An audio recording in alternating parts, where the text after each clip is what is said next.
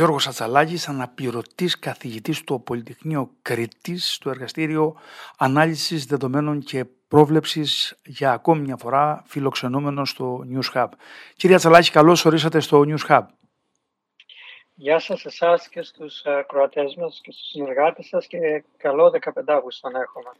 Από ό,τι βλέπω κύριε Τζαλάκη, διακοπές δεν πάτε, διότι διαρκώς κάνετε παρεμβάσεις και είδα τώρα την, την τελευταία παρέμβαση που κάνατε με ένα κείμενό σας, που τη βρήκα πολύ ενδιαφέρουσα, γι' αυτό και ζήτησα να κάνουμε αυτή τη συνέντευξη μαζί, γιατί ενώ κάνετε μια περιεκτική ανάλυση, σύντομη και περιεκτική στο τι είναι πληθωρισμός και αποπληθωρισμός, μας παρουσιάζεται μια σειρά από κινδύνους που μπορεί να έχει δυνητικά η παγκόσμια οικονομία στο επόμενο διάστημα και μέσα από αυτή την ανάλυση μας ε, συνδέεται το θέμα της παγκόσμιας οικονομίας με την οικονομία της Κίνας. Ε, ενώ παράλληλα βλέπετε ότι διαμορφώνεται μια διαπολιτισμική διαμάχη, γίνονται δύο στρατόπεδα μεταξύ ελεύθερων δημοκρατιών και των αυταρχικών χωρών που εκτιμάται ότι θα αλλάξουν και, την, και τα οικονομικά αλλά και τη γεωπολιτική στην επόμενη φάση. Και θέλαμε να μας βάλετε εισαγωγικά στη σκέψη σας με αυτά. Ναι, κάποιες φορές ο ρόλος μας εμάς που κάνουμε προβλέψεις είναι λίγο άχαρος διότι πρέπει να ανακαλύψουμε μέσα από αναλύσεις δεδομένων τους κινδύνους που έρχονται και να τους βγάλουμε στην επιφάνεια αλλά αυτό μπορεί να μας σώσει από την καταστροφή και γι' αυτό οι αναλύσεις μας, οι αναλύσεις μας επικεντρώνονται να προσδιορίσουμε από νωρίς αυτούς τους κινδύνους για να μπορέσουμε να προστατευτούμε και φυσικά να αξιοποιήσουμε ό,τι ευκαιρίες εμφανίζονται. Ε, πρόσφατα ανακοινώθηκε ε, ο αριθμός ανάπτυξης της Κίνας, ο οποίος ήταν περίπου στο 5% ε, στον οποίο όμως οι, οι παράγοντες οι οποίοι σχηματίζουν το ακαθάριστο εθνικό προϊόν, αν τους πάρουμε επιμέρους όπως είναι η κατανάλωση, οι εισαγωγές κτλ, δεν ε, επιβεβαιώνουν αυτή την ανάπτυξη. Και τα στοιχεία που ήρθαν χθες και προχθές σχετικά με, την, με τον πληθωρισμό ε, δείχνουν ότι η Κίνα έχει μπει σε ένα αποπληθωρισμό και σε μια διαδικασία την οποία με ένα άρθρο μας πέρυσι στην καθημερινή είχαμε προβλέψει όπου, όπου ακολουθεί μάλλον ένα παράλληλο δρόμο με αυτό που είχε ακολουθήσει η, Κίνα, η Ιαπωνία πριν 30 χρόνια. Τι σημαίνει αποπληθωρισμός; Τον αποπληθωρισμό τον ζήσαμε κι εμείς μετά το 2010 περίπου για μία δεκαετία που σημαίνει ότι οι τιμές πέφτουν διότι οι παραγόμενες ποσότητες από τα εργοστάσια είναι υπερβάλλουσες από τη ζήτηση που υπάρχει και αρχίζουν και μειώνονται οι τιμές. Η μείωση των τιμών, όπως και η μεγάλη αύξηση των τιμών, και τα δύο κάνουν κακό στην οικονομία. Και ο πληθωρισμός βλέπουμε τώρα ότι μας κάνει τεράστια ζημιά, αλλά και ο αποπληθωρισμός, όπως και εμείς τον ζήσαμε την προηγούμενη δεκαετία, ε, δημιουργεί τεράστια ζημιά στην οικονομία, διότι μειώνονται ε, τα κέρδη των επιχειρήσεων, οι επιχειρήσεις ε, δεν έχουν κέρδη να επανεπενδύσουν, να εξυγχρονιστούν, αναγκάζονται και μειώνουν προσωπικό, οπότε απολύουν προσωπικό. Αυτοί που απολυθούν δεν έχουν εισοδήματα να καταναλώσουν, οπότε έρχεται ακόμα μεγαλύτερη δυσκολία στην οικονομία. Ε, το κράτος έχει περισσότερα έξοδα πλέον γιατί πρέπει να επιδοτεί τους ανέργους. Από την άλλη μεριά όμως επειδή δεν υπάρχουν κέρδη παίρνει λιγότερους φόρους και ούτω καθεξής. Και δηλαδή, εισφορές από ό,τι γράφετε εδώ. Και εισφορές και ε, ε, μειώνονται γενικώ τα έσοδα του κράτους και σε μια περίοδο που γενικά μειώνονται τα έσοδα του κράτους ε, και κυρίως και του δικού μας που μας ενδιαφέρει να, και αυτό είναι σημαντικό να το πούμε ότι καθώς πηγαίνουμε στα ηλεκτρικά αυτοκίνητα, καταναλώνουμε λιγότερη βενζίνη και από αυτή τη βενζίνη ξέρουμε ότι το κράτος παίρνει τα δύο τρίτα σε φόρους. Ε, έτσι κάτι αντίστοιχο ε, συμβαίνει αυτή τη στιγμή και στην Κίνα. Αρχίζει και το κράτος και εκεί έχει μειωμένα έσοδα. Ε, είχε την μεγάλη φούσκα των ακινήτων όπου πάνω από 50 εκατομμύρια κατοικίες δεν έχουν πουληθεί έτοιμες και δεν κατοικούνται και περίπου άλλες, άλλα τόσα εκατομμύρια ημιτελείς κατοικίες οι οποίες δεν θα τελειώσουν ποτέ. Αυτό, με, με συγχωρείτε, αυτό επειδή το είχαμε δείξει σε παλαιότερη εκπομπή, αυτά όλα, 50 εκατομμύρια κατοικίες δημιουργήθηκαν ε, χωρίς να υπάρχει ζήτηση μόνο και μόνο πούμε, για να μην πέσει ο ρυθμός ανάπτυξης. Ναι. ναι, δημιουργήθηκε, αυτό ήταν το, το πρόβλημα, ότι δημιουργήθηκε ε, επειδή ένα μέρος των εσόδων των, της κυβέρνησης Κίνας προέρχεται από τις πωλήσεις κρατικών οικοπαίδων προς τις ε, εταιρείες ανάπτυξης ακινήτων. Δηλαδή όλη η γη στην Κίνα είναι του κράτους ανήκει, την πουλάει για να γίνεται ανεργέρηση οικοδομών. Και είχε φτάσει η ανέγερση οικοδομής να την προσωπεύει πάνω από το 30% της οικονομίας. Ε, οι τιμές πήγανε στα ύψη, αυτό ξεφουσκώνει τώρα και δημιουργεί μια σωρία προβλημάτων. Ε, και το σημαντικότερο όμως που εμφανίστηκε τώρα και έγινε αρκετά αισθητό από το 2020 αλλά λόγω του κορονοϊού δεν δόθηκε ιδέως σημασία αλλά τώρα είναι πλέον αισθητό είναι ο αποπληθωρισμός όπου οι τιμές πλέον γενικά ε, μειώνονται. Και αυτό δυστυχώς συνέβη ακριβώς το ίδιο την περίοδο του, του 1990 στην Ιαπωνία και έτσι πέρασε και η Ιαπωνία σε αποπληθωρισμό και εδώ και 30 χρόνια δεν μπορεί να ε, αναπτυχθεί πέρα από ένα σημείο. Η κινέζικη οικονομία όμως τώρα θα επηρεάσει πάρα πολύ πολλές επιχειρήσεις οι οποίες εξάγουν προς την Κίνα. Ε, είτε αυτές είναι επιχειρήσεις ενέργειας, είτε πρώτων υλών για μεταποίηση και ούτω καθεξής. Ε, αυτές οι επιχειρήσεις σίγουρα θα χάσουν εισοδήματα και κατ' επέκταση θα έχουν οικονομικές δυσκολίες. Ε, η Αμερική εξαρτάται πάρα πολύ από τις εισαγωγές της Κίνας. Περίπου το 22% των εισαγωγών της Αμερικάνικης οικονομίας προέρχονται από την Κίνα. Ε, και από τη μία μεριά θα ωφελήσει διότι θα μειωθούν οι τιμές των κινέζικων προϊόντων, αλλά από την άλλη μεριά όμως η Αμερική ακολουθεί ε, μια πολιτική αποσύνδεσης από την Κίνα.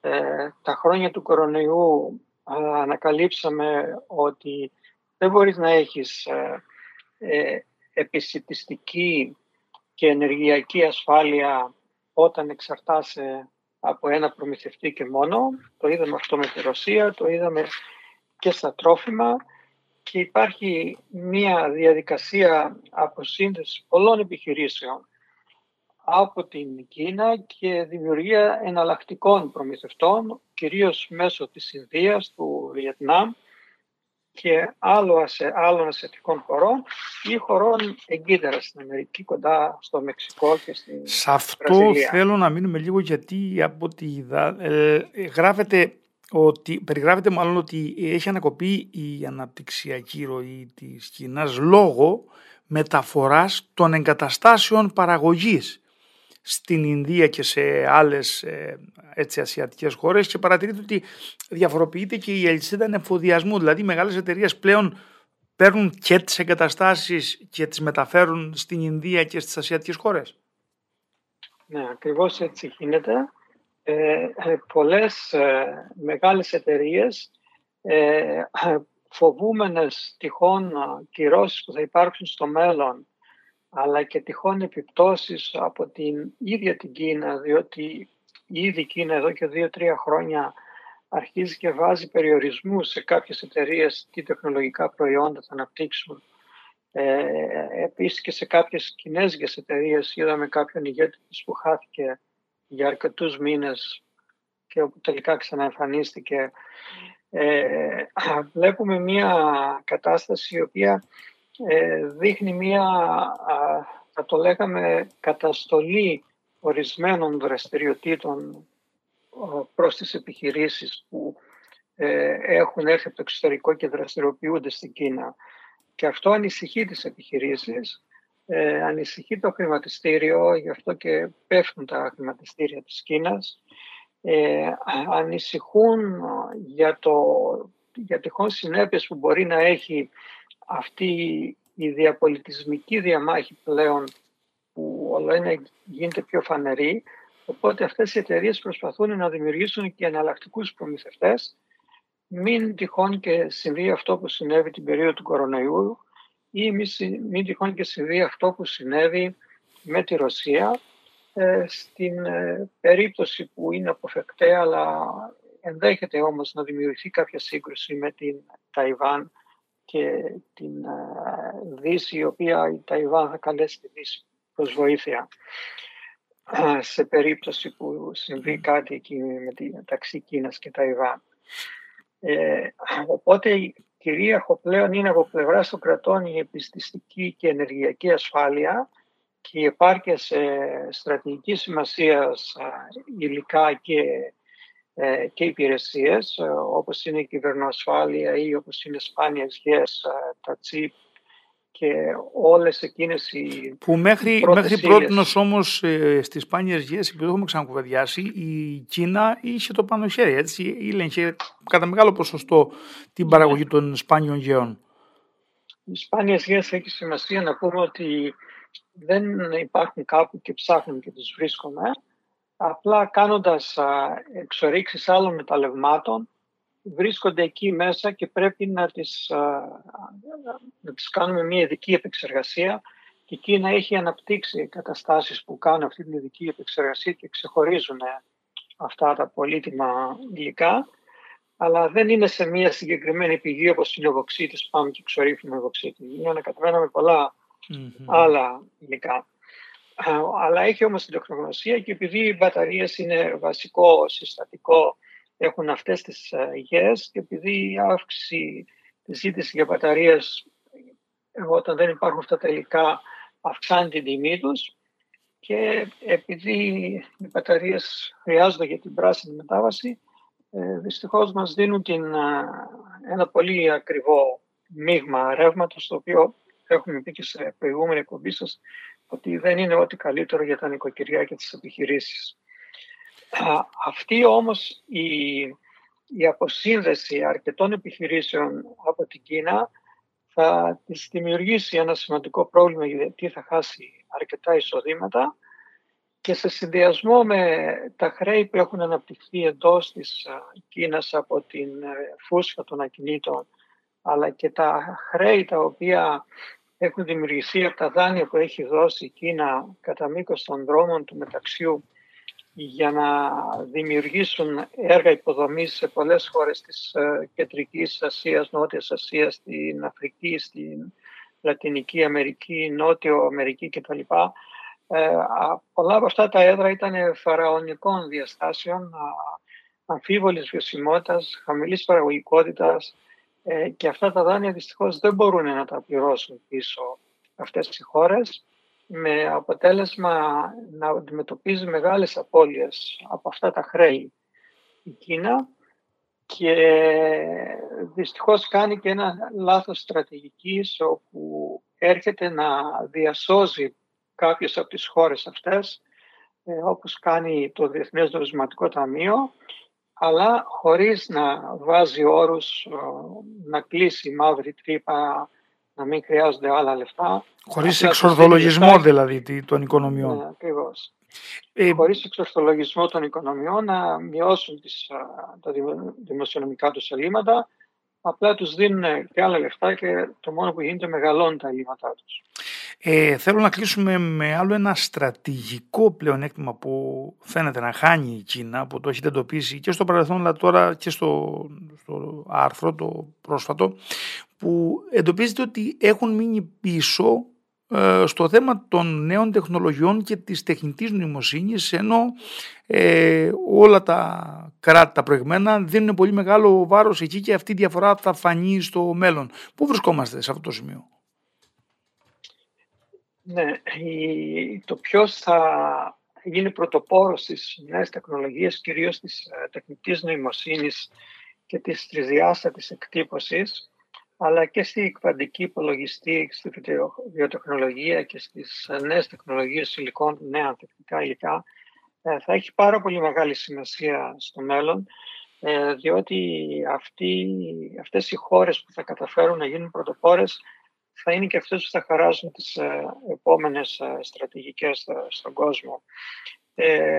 σε αυτό τον ανταγωνισμό γίνονται μεγάλες προσπάθειες στο διάστημα αλλά και στην ανέβρεση των πολύτιμων υλικών των σπάνιων γεών και προς το παρόν σε κάποιους τομείς έχει πρωτοπορία η Αμερική και σε κάποιους, κυρίως στη μικροηλεκτρονική, έχει αρκετή πρωτοπορία και πρόοδο και η Κίνα.